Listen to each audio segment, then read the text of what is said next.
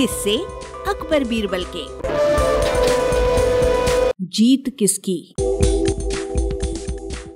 बादशाह अकबर जंग में जाने की तैयारी कर रहे थे।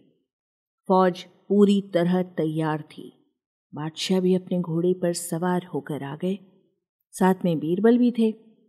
बादशाह ने फौज को जंग के मैदान में कूच करने का निर्देश दिया। बादशाह आगे आगे थे।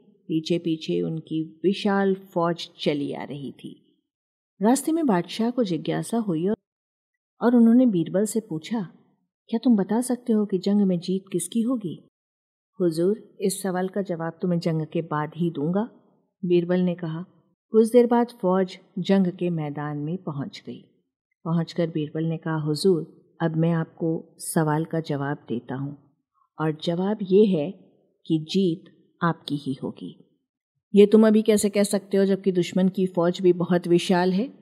बादशाह ने शंका ज़ाहिर की। हुजूर, दुश्मन हाथी पर सवार हैं और हाथी तो सूंड से मिट्टी अपने ही ऊपर फेंकता है तथा अपनी ही मस्ती में रहता है, जबकि आप घोड़े पर सवार हैं और घोड़ों को तो गाजी मर्द कहा जाता है। घोड़ा आपको कभी धोखा नहीं देगा, बीरबल ने कहा। उस जंग में जीत बादशाह अकबर की ही हुई। वाचक स्वर संज्ञा टंडन। अरबा की प्रस्तुति।